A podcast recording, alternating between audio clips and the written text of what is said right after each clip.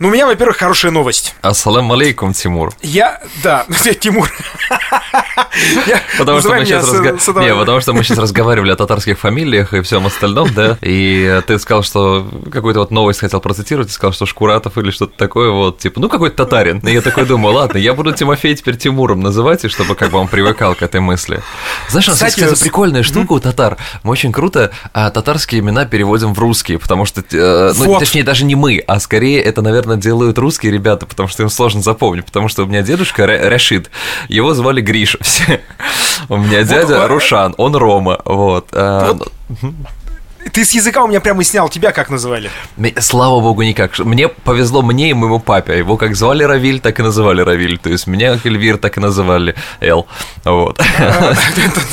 Слушай, ну вот у меня жена Олеся, например, а я знаю, что у белорусов есть мужское имя Олесь. Олесь. Кстати, мужское имя Олесь, мне кажется, ну, красивое. Мне нравится. Ну, ну гораздо красивее, чем Эльвир. Чего уж там говорить. Чего, чего, ну, слушай, родители хотели девочку, видимо, я всегда уверен был в этом. Давай назовем ну так, чтобы, если что, просто как-нибудь там. Ну, слушай, мне безумно нравится, но есть э, э небольшое такое, знаешь, минус в уникальности имени. Дело в том, что ты не можешь нормально, спокойно накосячить в своем городе, ну вот, ага. если что-то. И невозможно сказать, типа, это Эльвира, это такой, это не я. Они такие, ну да, ну да. Давай ну, погуглим, много ли у нас. На самом деле, да, когда были базы данных, я смотрел, а, ну, я был один. Это был да, давний 2008 год. Серьезно, слушай, я, я вот у нас, э, я не знаю, мы, по-моему, не обсуждали тему того, что в моем дворе в центре поставили мечеть. У нас э, тут иногда происходят некоторые недоразумения с ней. Вот буквально недавно с муфтием этой мечети, ну, в общем, он областной наш муфти, мы ходили вместе в администрацию города. Я-то его называю Абдуль Кудус. А мы пришли вот по поводу того, что упрощение русскими uh-huh. а, имен, имен восточных. Я, значит, пришел с ним, а его там называют не Абдуль Кудус, а Николай Иванович. Что? Ты сейчас прикалываешься. Это серьезно, что, я придумал, что ли, это? Говорят. Николай Иванович, ну, здравствуйте. Господи, ну это просто слишком Слишком большая дистанция от Абдуль-Кудуза до Николая Ивановича. Ну, слушай, есть... подожди, подожди, а как, а как по-твоему тогда Абдуль-Кудуса можно называть? Ну, ну хоть, я не знаю. Хотя бы что-то начинающееся на А, и потом заканчиваешь на К, там, не знаю, Александр Константинович, хоть что-то, понимаешь? Антон, нет... Антон, да, Антон Константинович, Да, ну хоть что-то, но, но не Николай Иванович. Такое ощущение, что они, знаешь, этот, а, написали на этих игральных костях имена и такие, а, Абду, Абдуль, как вас там? Мы сейчас кинем кости, и с этого момента будете венчаться так, как выпадет здесь.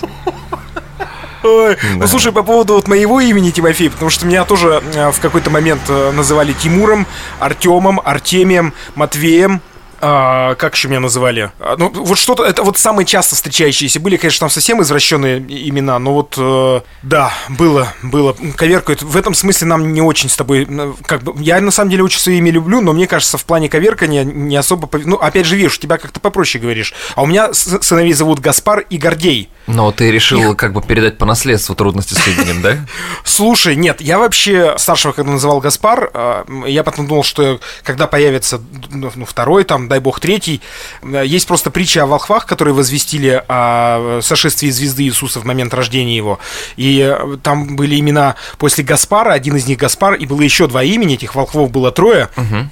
И было, и было два имени, это Мельхиор и Валтасар. Так что о, я думаю, что картина не самое страшное. Следующим фортанет. Мельхиор, рыба моя, иди сюда. Ну вот, сына. Вот. А думаю, если дочь родится, я бы назвал ее Антарктида. Лена. Нет? А. Ну, просто, представляешь, комбинация, весь креатив отдал сыновьям просто.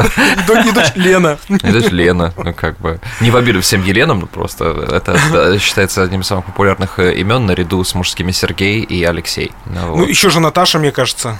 Ну, Наташа это стереотип. На самом деле, а, по статистике, женщин с именем Наталья, их намного меньше, чем с именем а, Елена и Ольга. Слушай, давай-ка тогда уж, раз мы... Вообще, конечно, тема у нас другая заявлена была изначально. Я Но думаю, мы, я думаю, к ней, да, да. Сейчас, как-нибудь дойдем до туда, проложи. Маршрут простроен. Да, да, да, да, да, да, да. Коверкуют ли вообще американцы чужие имена и сложно ли им выговаривать? Ну вот, например, ну давайте правде в глаза. Есть, правда, много восточных имен, в том числе там татарские, есть, например, башкирские, казахские имена, которые э, узбекские, таджикские, да, э, их э, абхазские, э, с грузинскими, ну тоже, наверное, сложновато. Вот их сложно выговаривать русским, хотя всегда хочется как-то, ну, держать, что называется, язык в тонусе, но не всегда получается, простите. Вот один э, Курбан, Курбан Курбан Гулым или Гулиевич Бердымухамедов. Во, попробуйте это сказать теперь вместе со мной. У нас, Один он э, что стоит? Вождь не может выговорить э, то, как зовут у нас э, президента Казахстана. Такая да, да, да, да. Да. Заметь, мы с тобой тоже не говорим его имя полностью. Нет, нет, нет, потому что это тот, кого нельзя назвать вслух. Кстати, похож на того, кого нельзя назвать вслух, да? Согласись? Ну, внешне Ну, вот так отчасти, вот. Отчасти, да, да, да, да, да, да, да. Так Слушай, вот, ну э, скажи, я тебе, да, скажу такую, я тебе скажу такую штуку, что здесь в первую очередь идет игра с ударениями. Мы ставим ударение на другие слоги, нежели американцы. Помнишь, я тебе про свое рассказывал? То есть это для них не да-да-да. Эльвир, а Элвир, то есть на первый э, э, э. Вот. И не Галимов, типа, а Гелимов. То есть как бы вот, вот так вот они делают. И это Слушай, ну у тебя- привычно. И мне так у привычно, я реально- та- даже так себе так, так представляюсь. Я уже не, не выговариваю свое имя в, а, в, знаешь, в фонетической э, парадигме э, там, России, например, да, то есть я просто не так уже произношу. Вот. А что касаемо именно к тому, чтобы переспросить имя и попросить назвать по буквам, это здесь норма, потому что прикинь, сколько народностей проживает на территории штатов. Это же просто гигантская фабрика людей, которые приехали вообще с разных мест. И когда в Старбаксе, например, люди с э, очень трудно выговариваемыми, выговариваемыми именами из, э, например, Африки, потому что там же совсем а, ам, Ну, там, другие, там а, согласные стоят друг с другом, Очень, да, и звенящие. согласных, да, да. А либо же, например, если говорить про людей из а, бывшей Югославии, да, где тоже очень много согласных стоит Мгм. рядом. И ты, Да, конечно, да. то есть э, а, даже такие имена, как а, там ам, некоторые ребята, там Николай, да, Татьяна и так далее, они придумывают что-то, то, что другое. Вот у меня подруга типа Анастейша, и она всегда говорит типа Анна, чтобы просто упростить, э, потому что, ну, это ничего особо не изменит. И один раз только, я тебе по-моему, рассказывал, была суперская история, когда а, я всегда в Старбаксе представляюсь L, ну, чтобы просто L. Они Слушай, писали- совсем просто. да, некоторые писали правильно, как бы они п- понимают, что это типа EL. Некоторые э, э, писали через AL, потому что есть имя Эл Гор, помнишь? Вот, соответственно, при- кандидат в президенты, когда Буш еще был, они с ним эм, соревновались. И один раз только я получил стакан с одной буквой L. Они такие, ну ладно, типа, что нет Но даже так в алфавите звучит. Я только теперь понял, почему Фарух э, Булсар назвался именно другим именем, для того, чтобы, мне кажется, было А стой, проще стой, никому выговаривать. не говори, кто такой Фарух Булсар. Кто такой Пусть они Булсара? напишут в комментариях, потому что я-то То, прекрасно то есть не будем сдавать, ты понял, да, о ком Да, идет речь? конечно, конечно. Все, тогда я хотел как бы назвать, но думаю, ладно, пусть я забуду. Я к тому, что а, вообще-то твое имя, на самом деле, оно достаточно, мне кажется, созвучно, э, ну, то есть оно хорошо ложится на слух и на язык ам- американский, на английский язык. Я согласен, А они вот- очень быстро его запоминают, я это заметил тоже. Да. Тут у тебя LR, LR, LR, и Да, вот да, это вот да. все. А, а как быть с моим вот это вот Тимофи Заверницын, дум- если, но если думаю, брать мою настоящую будешь- фамилию? Я думаю, ты будешь Тим. Ну, это сто процентов. Ну, потому что вот у меня, например, а, менеджер, с которым там, я на работе каждый день пересекаюсь, он Тим, вот, а его полное имя э, Тимоти, соответственно. Но А, не- Хорошо, а как быть э, с моей настоящей фамилией? Как быть с моей э, настоящей фамилией Заварницын? Смотри, Заварницын. Очень глубоко выдыхаешь, набираешь терпение и пытаешься объяснить. Вот это единственный путь.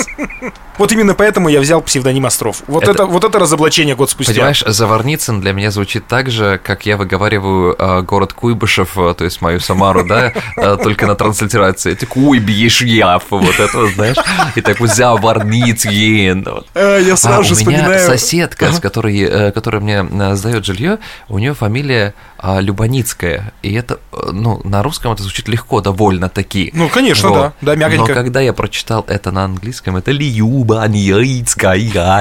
Вот там, там просто буквы, буквы использовали, когда, мне кажется, уже человек в паспортном столе матерился и такой, как-нибудь, пожалуйста, давайте напишем это. Я сразу же вспоминаю э, Томский максимум. С их э, классом, мне кажется, вообще просто бессмертная нетленка с э, миниатюра, как пришел в э, Америке в рестораны, вот это вот каб- кабанятину дайте мне, кабинетина, кабинетина, тварина. Кто тварина? Я говорю, кофе тварина или растворина? Но мне нравится вот это вот, как, опять же, вездесущая толерантность к твоим именам. Никто не скажет, типа, а, срать, вот. Но, кстати, а, очень излюбленный ход Starbucks, даже если они знают, как писать правильно твое имя, они напишут его неправильно, потому что вы можете почитать очень много исследований на тему этого маркетингового хода по той причине, что Да, есть, если тебе напишут правильно, ты просто улыбнешься и пойдешь дальше. Если напишут неправильно, это будет забавно, и вероятность того, что ты, ты это выложишь в Инстаграм или куда-то, повышается там десятикратно. И поэтому Ну да. это самое крутая и бесплатная реклама вообще Старбакса. Это, да, на самом деле это, в принципе, маркетинговая уловка, когда в тексте специально допускают какие-то глупые ошибки, там помена мест буквами и так далее, чтобы люди больше вчитывались и обращали внимание, и, конечно, там больше комментариев, как правило, возникает под подобными, например, статьями или постами. Это есть, да. Я, подожди, я, давай в начало нашего разговора вернемся. Я ж чуть не забыл. У меня, я живу по принципу на хорошо не скажешь плохо. Сегодня случилось чудо. Ну-ка. Впервые Наверное, все-таки я, я думаю, что по, моей, по моим наблюдениям за последние много лет это все-таки, наверное, человеческий фактор в данном случае. Но сегодня, так как в моем доме меняют трубы, а я один из самых активных, наверное, даже самый активный человек, который за все это отвечает. Но мы в прошлом подкасте выяснили, что ты душнила, да. поэтому да. Ну, кто-то, кто, ничем заниматься вечерами. Без таких бы развалились бы дома. У меня мама такая же, понимаешь? Вот, мама постирала, ты душнила. Да, точно. И у нас, и у нас э, одна соседка потерялась, но, в общем, мы не можем ее никак найти. Естественно, что я сделал? Спустя месяц я пошел в, э, к участковым. Э, это, конечно, тоже отдельная история, про которую я тоже вкратце расскажу, но она, в общем-то, коротенькая. Итог, Сегодня... итог какой? На тебя повесили жмура? Нет? нет? Слава богу, нет. Соседка нашлась, и что самое интересное, участковые откликнулись. Это круто. И они пришли и постучались. Ты знаешь, что это удивительно, но наиболее позитивный опыт у меня общения с правоохранительным органом это были участковые. Потому что они, ну, не совсем правоохранительные органы в прямом нашем понимании, как мне кажется. Они все-таки угу. такие, знаешь, совхозы района. Ну, как вот я их для ну, себя да, называю. Да. И вот наш участковый, который был, а, дай бог ему здоровья, забыл, как его зовут, тоже татарин, вот, чудеснейший человек. На все всегда откликался, всегда помогал и так далее. И поэтому, когда ты говоришь про участкового, это какая-то такая романтичная история, как в фильме, по-моему, как он назывался, «Участок» с Сергеем Безруковым, да, по-моему, так. Да, да, вот, да, да, да. От чего так в России Перес, Пересматриваю его сейчас. Серьезно? А вот, ну и э, какая-то ламповость участкового, она как будто бы все-таки откладывает отпечаток. То есть э, я помню, когда меня обрабали, когда еще по школьным временам, когда мобильники гопали, помнишь, э, довольно часто это было. Да. Вот, и мне попросили позвонить со своей симкой, но я был новичок в этом деле. Ну, вот, поэтому, да, и я Вы, пошел... батенька, лох. Да, чего что-то говорить. А вот. А Господь отвернулся от меня. Вот. И ну, я, я просто так трактую для себя слово лох. Вот.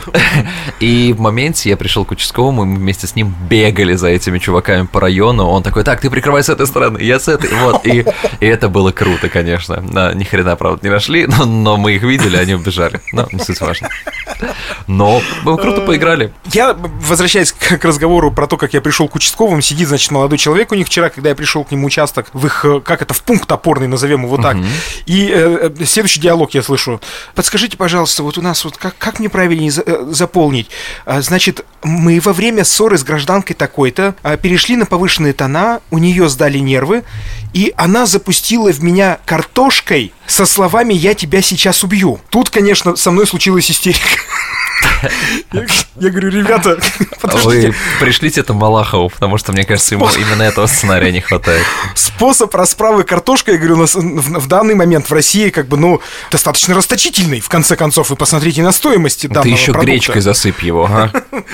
Слушай, ну, я просто офигел, с чем приходится сталкиваться иногда все-таки вот так вот чисто по-человечески нашим участковым. Оставайтесь с людьми, пожалуйста, если вы участковый, если вы нас слышите. Мы я будем очень рады этому. Я бы очень хотел, знаешь, поставить в а, опорном пункте, как ты назвал, какой-нибудь счетчик фразы «твою мать». Сколько раз он ее произносит за день, либо мысленно, потому что я представляю, сколько историй он слышит, а это же дурацкая бытовуха, а бытовуха вообще, она всегда уникальна, вот, и, и там, конечно, ну, такие дичи иногда ты слышишь, вот, и поэтому, да. да. И я, кстати, после нашего предпоследнего подкаста на тему а, твоего ДТП а, всегда начал засекать время и количество прибывших э, полицейских на какие-то вызовы. Да, вот. Мне просто, ну, почему-то вот это уже машинально срабатывает. Э, сравнение для, наверное, да. У нас недавно, угу. а, прям, наверное, через неделю после выпуска подкаста, знаешь, такая ситуация в ДТП, что человек открывает дверь, а машина по полосе ехала довольно близко, и она как бы ну, убивает эту дверь, а вот, по, угу. водительскую. Вот, то есть, по сути, это опасностей это а, не несет с точки зрения именно там пожара пожара автомобиля и всего остального, потому что, ну, как бы, чего там случится, дверь сломается, да, э, самое страшное, что может получиться, это повреждение руки или человека, то есть, вот. Но я видел там водители оба абсолютно нормальные, такие стоят, все хорошо. А, и, как я тебе и говорил, приехало два наряда скорой, а два наряда пожарных и э, три наряда полиции, которые перекрыли дорогу, чтобы это все. Э, и вот и это всегда так. То есть э, просто вызов поступает, и они выезжают все. Не то, что там типа давай твоя очередь. Нет, они выезжают все и приезжают там с разницей в минуты полторы-две. Но это, это выглядит, по крайней мере, с одной стороны, знаешь, со стороны человека, который жил в России, я думаю, блин, ну перебор. А с другой стороны, я понимаю, а какой перебор-то? Ну почему перебор? Ну так и должно же работать. А неважно, сколько приехало, главное, что за, за, задача будет выполнена. У нас, например, вот недавно было задымление одной свежеоткрывшейся кафешки, которая называется «Шашлык». Как, как схоже, как будто бы там русские побывали. Нет, это не то? Там, по-моему, кафешка держится ребятами из Узбекистана, и там потрясающий шашлык. Вот, и там было какое-то задымление, и то не пожар. И я помню, как много нарядов пожарных приехал туда, и прям развернули сразу лестницы, и все все, и вот пожарные, то есть обмундирование, все протянули туда, а, скажи мне, я скажу. Как, как он правильно называется? Я же его знал, как он называется. Рукав, ну, ствол. Рукав, рукав, рукав, да, потому что я не хочу говорить шланг, это не то. Шланг это поливочный для рукав. Шланги это, шланги это, это те, кто держит рукава, как, как правило. Шланги это высокие, худые, молодые люди. Вот. И школьный сленг 2005. Вот. И просто они как бы всю территорию обследовали, и мне вот понравился сам подход. То есть они все равно даже видят, что нет пожара и затемления, они все равно действовали максимально быстро, просто вот максимально. Вот. Я, я вспомнил, ты про узбеков заговорил, про шашлык, я вспомнил фильм Эдмонда Киасаяна, это отец того самого Тиграна, который, ну, не надо объяснять, да? Ну, назовем так, нормальный Киасаян. Норм... Да, отличный Киасаян, я бы сказал, который снял э, фильм «Когда наступает сентябрь», там э, играет Армен Джигарханян, и он, э, я не знаю, может быть, ты тоже его видел? Нет, Этот момент, когда, когда он на балконе готовит шашлык и тоже вызывает пожарных, все задымлено, значит, пожарные поднимаются, он говорит, слушай, проходи, пожалуйста. И вот он за один стол усадил и там в итоге и пожарного, который приехал на этот вызов, угу. и директора организации, в которой работала его дочь. То есть совершенно, в принципе, казалось бы, в советское, да и в любое время, наверное, людей, людей несовместимых. Угу. Вот, ну, отличная такая человеческая история. Давай перейдем к тому, что я хотел у тебя спросить. В принципе, такой разогрев у нас 20-минутный ни много ни мало получился, поэтому 3 минуты на то, что я хотел обсудить. Да, самое прикольное, что я записываю с тобой в обеденный перерыв, потому что у меня есть э, в последнее время из-за дикой усталости, у меня есть есть э, такая черта, хотя я дико пунктуальный человек. А, мы с Тимофеем договариваемся записывать подкаст. Это моя, моя ночь и его раннее утро. Вот, то есть ему диких трудов стоит, чтобы встать рано утром, а мне диких трудов стоит, чтобы не заснуть. И я проигрываю чаще. А, вот, я проиграл раза четыре, наверное, уже точно, это я это борьба, помню. Да. да, потому что вот вчера, например, я просто думаю, я в 8 вечера нормально там, значит, я моргну немного, будильник же стоит, вот, и Тимофей как раз-таки там вот в 11.30 где-то выйдет на связь э, по моему времени, и мы начнем записывать подкаст. Вот такие труды, ребят. И в итоге я э, выморгнул, смотрю 5.30 утра, и я думаю, что-то, наверное, а, пошло не по плану. А мне, знаешь, это тоже напоминает сюжет, я сегодня смеялся, э, сюжет фильма «День, День радио», когда они звонят бывшему сотруднику, да, да, да, в находку, в находку. А сколько времени? Как полтретьего? Так значит, это у нас полпятого? вот это вот про тебя. Да, да, да. А, так вот, давай задавай свой вопрос, потому что тема реально интересная. Мы много обсуждаем о том, как переехать в Америку. Ну, по крайней мере, в самых первых, еще в первом нашем сезоне мы говорили много о том, с чем приходится столкнуться. Но есть очень важный момент, который, в принципе, честно говоря, я даже как-то не рассматривал. А как оставить то, что у тебя было за плечами в России-то? Я сейчас не про какие-то воспоминания, не про старых друзей, с ними, конечно, всегда можно встретиться, по крайней мере, пока. Я про то, что как оставить налоговые задолженности, пусть даже если они небольшие, или там как-то их... Э, как оставить, в принципе, если у тебя есть какая-то организация ИП или ООО? Как сделать так, чтобы не переплачивать э, и там, и там? Потому что ты же все равно становишься так или иначе резидентом страны, в которую ты приезжаешь, ты все равно рано или поздно ты социализируешься там, и ты будешь платить налоги рано или поздно. Я думаю, что, наверное, в США все-таки ты будешь платить рано, а не поздно. И как не сделать так, чтобы и здесь платить не пришлось, и там платить э, надо было бы? Дело в том, что когда ты становишься резидентом Соединенных Штатов Америки, Америки и э, становишься обладателем грин-карты, либо же паспорта, ну, грин-карта это первый шаг, а потом ты только получишь паспорт, тебе в любом случае нужно декларировать те а, статьи дохода, даже в своей стране, в которых ты получаешь прибыль. Это может быть инвестиционные счета, это могут быть квартиры, которые приносят доход э, с точки зрения э, сдачи их в аренду. То есть все, что тебе приносит профит, так или иначе. Поэтому это ты обязан будешь декларировать на территории США и угу. платить. Опять же, если мы говорим, что там, например, квартира тебе приносит доход не каким-то официальным образом, что у тебя там индивидуальное предпринимательство, либо же самозанятость оформлена, а именно в конверте, то тогда это вряд ли понадобится, скорее всего. Скажем так, а, порог слежения за тобой с точки зрения налоговой системы Соединенных Штатов Америки, он начинается все-таки с более высоких сумм.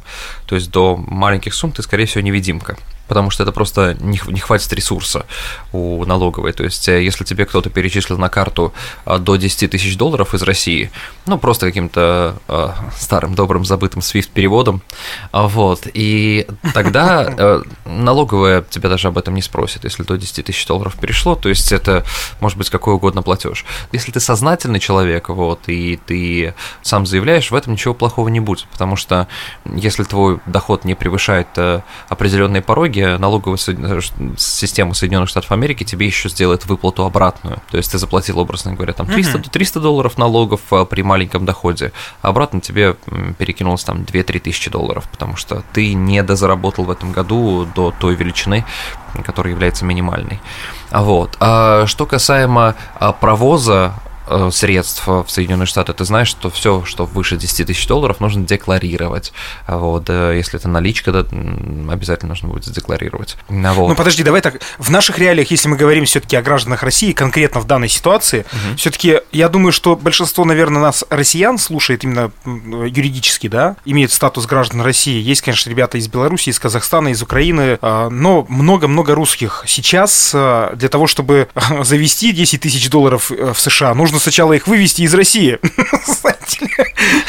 Мне кажется, там сейчас такие суммы, что э, ты там с двумя сотнями баксов поедешь э, в лучшем случае. А, это катастрофа, которую мы обсуждаем постоянно с друзьями, а, там, вне каких-то эфиров и всего такого, потому что у меня есть много людей, которые эмигрировали а, в этот период, и один из моих лучших друзей сейчас а, живет на Кипре, а, работает там, и вот тоже сталкивается с этой проблемой, что, ну, ты помнишь эти великие а, проблемы Тинькофф банка, которые вот в последнее время сейчас да, везде да. анонсируются, вот он с ними столкнулся, столкнулся воочию. А что касаемо темы того, если у тебя есть индивидуальное предпринимательство либо юридическое лицо, я как раз-таки тот человек, который закрывал юридическое лицо дистанционно. Но это было возможно только благодаря ковиду честно тебе скажу. Потому что мне сказали одно, мол, чтобы закрыть юрлицо, вы должны э, очно присутствовать. Я такой, ну, я не могу этого сделать.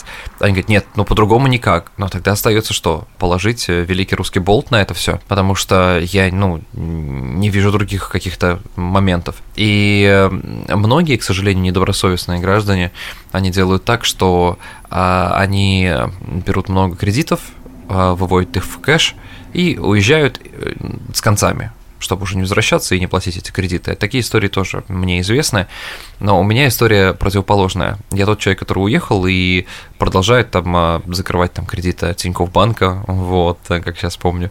И самое смешное, я, по-моему, тебе рассказывал, что когда начались эти проблемы, и у меня нет возможности легко и без проблем перечислять деньги туда, чтобы это закрывалось, потому что mm-hmm. это какая-то мизерная сумма, просто вообще она...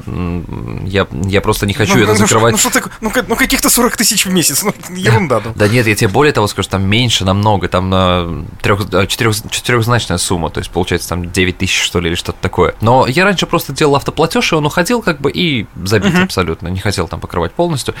И сейчас это все прикрылось, и у меня очень трудные пути взаимодействия с банком, то есть мне нужно найти людей, у кого есть, кто находится в Штатах, у кого есть доллары, кому я могу перекинуть в долларах, и у кого одновременно есть рубли, чтобы они мне перекинули рубли. И потом я уже гасил дистанционно. Это не всегда работает, не всегда это получается. И поэтому у меня а, первые в жизни в истории были там 2-3 просрочки по платежам, потому что, ну, нереально это все сделать так быстро.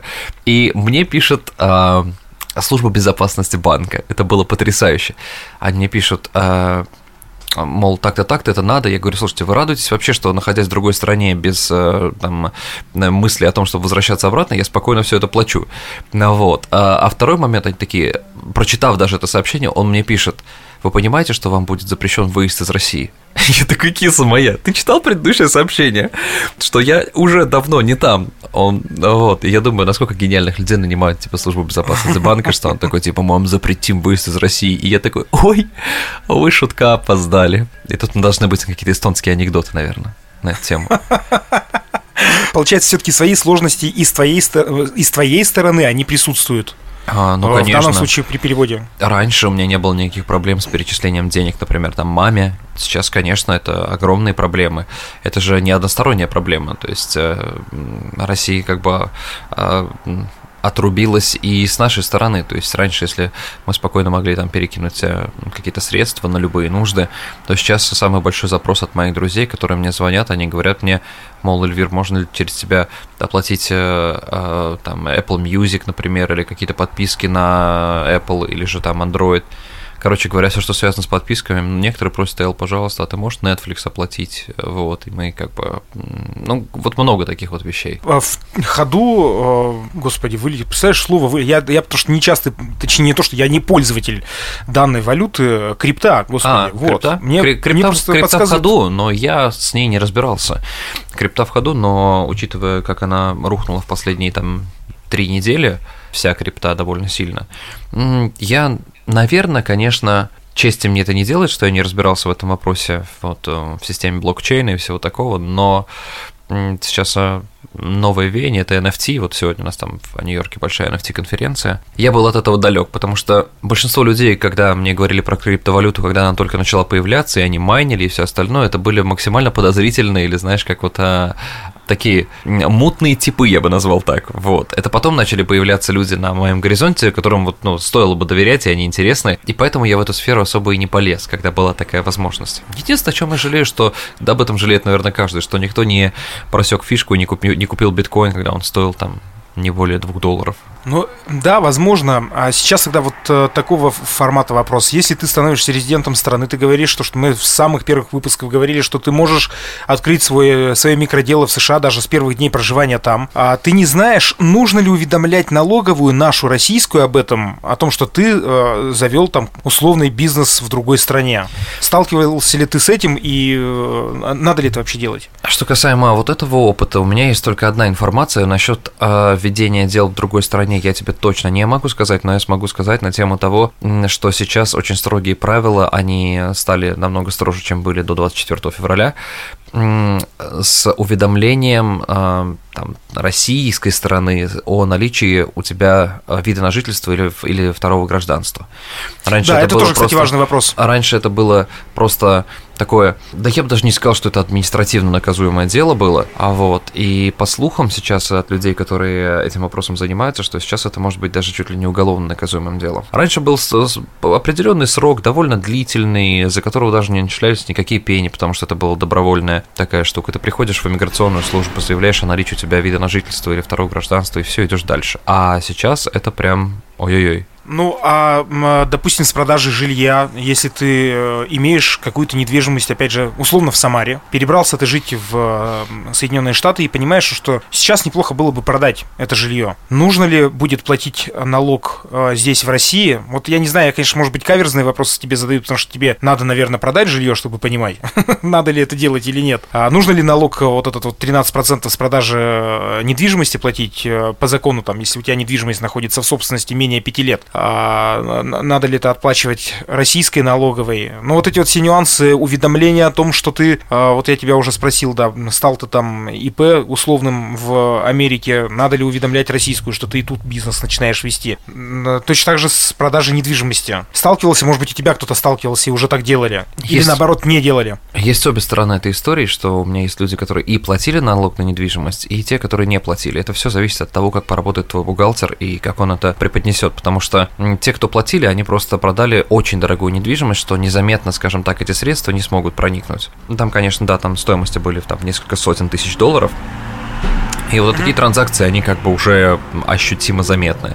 А к сожалению, а, многие, не только там иммигранты, но и американцы, они в любом случае пытаются найти максимально выгодные пути для того, чтобы скостить себе несколько процентов по налоговой ставке. Потому что если ты зарабатываешь э, а, очень большие суммы, там, например, по миллиону в год, вот, у тебя на тебя уже давно распространяется а, прогрессивная налоговая ставка.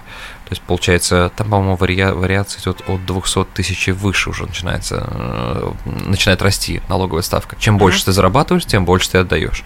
И, конечно же, внутри каждого из нас подсознательно появляется это желание а, где-то какими-то легальными хотя бы путями а, это скостить. Это возможно. Если ты женатый человек, вот, и ты один работающий человек в семье, то налоговая ставка будет определенно ниже. Если у тебя есть дети, их образование, а, автомобили, там, затраты, бизнес-встречи, там, передвижения, платные дороги, все это можно будет срезать из налогов. А, в, опять же, все в зависимости от того, по какой форме ты подаешь налоги, потому что вот у нас есть там, например, ООО, ИП, а, вот, остальные виды юридической, то есть юридически обязанных людей именно. И а, здесь то же самое, то есть это формы там W2, 1099, то есть самозанятый и многое другое. И вот когда ты самозанятый, у тебя намного больше преференций в плане списания. Ты можешь э, списывать налоги вот там под ноль практически.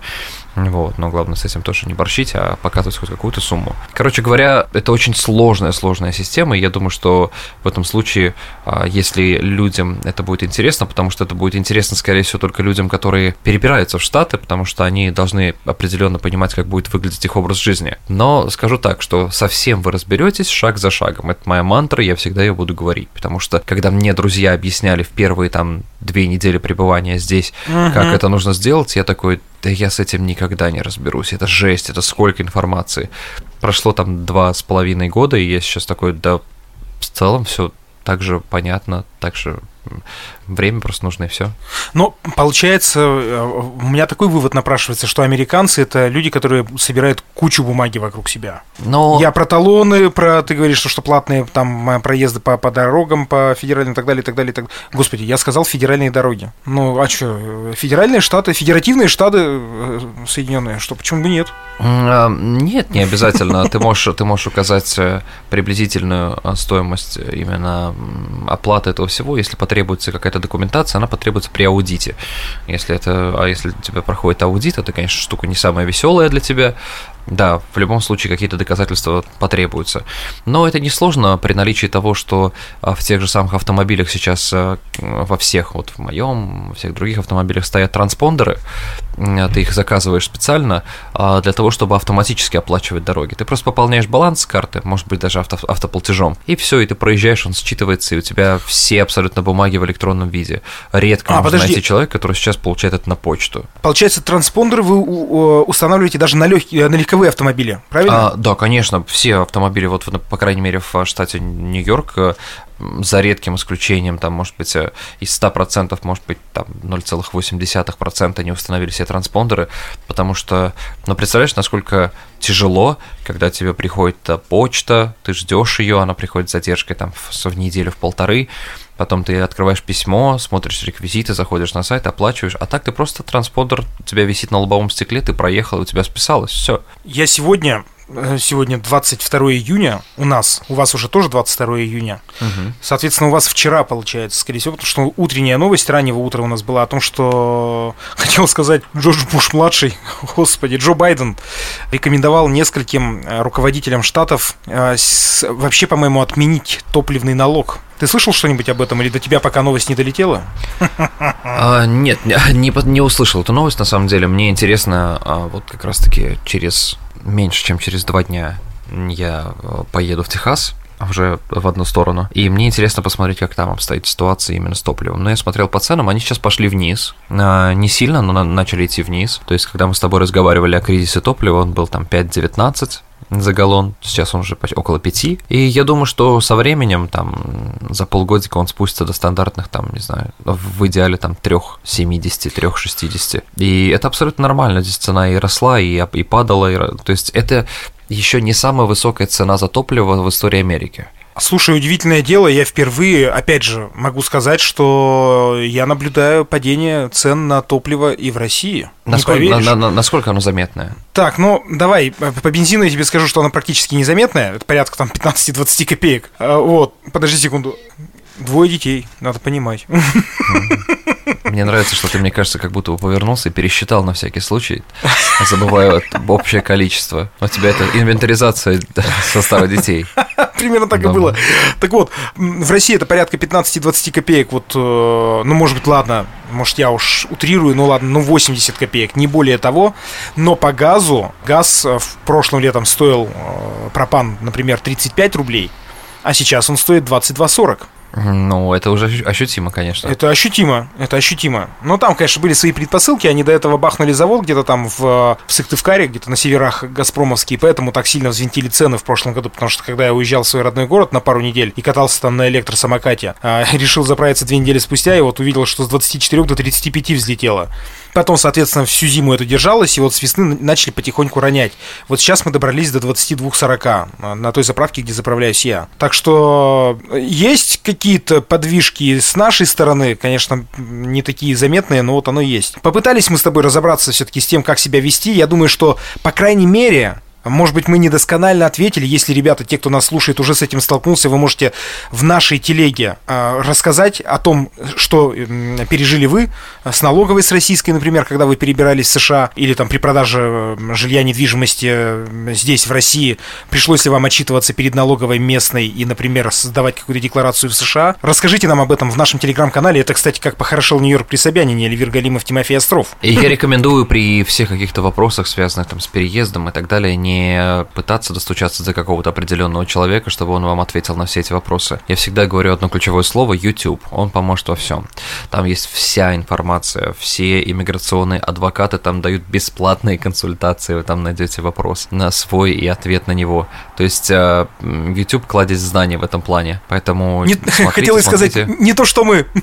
А, ну да, потому что, слушай, я сам очень много информации черпал оттуда потому что зачем, ну, у меня были там ребята, которые были подписаны на меня в а, Инстаграме, каждый, каждый, каждый вопрос, там, начиная вплоть до того, как оформлять визу, ну, то, так это же есть Google, зачем тратить мое время, к тому же я же не буду текстом расписывать, записывать голосовые, когда эта информация, которую я сам лично пользовался, ну, то есть не с потолка беру, mm-hmm. вот, ребят, пользуйтесь Гуглом и Ютубом, пока это есть. Да уж, я хочу вас поблагодарить тех, кто помогает нам своими донатами, потому что нам нужно оплачивать работу нашего звукорежиссера Кирилла Пономарева. Ребят, мы всегда активную ссылочку на возможность оплаты, э, не оплаты, а как правильно, пожертвований вот таких, да, добровольных мы скидываем во всех описаниях к нашим выпускам. Будем очень рады, если потихонечку денежка будет течь, потому что, как говорит Эльвир, мы с этого, правда, ничего не зарабатываем, э, мы просто хотим помочь нашему незрячему звукорежиссеру заработать лишнюю копеечку. Я думаю, Кирилл будет доволен.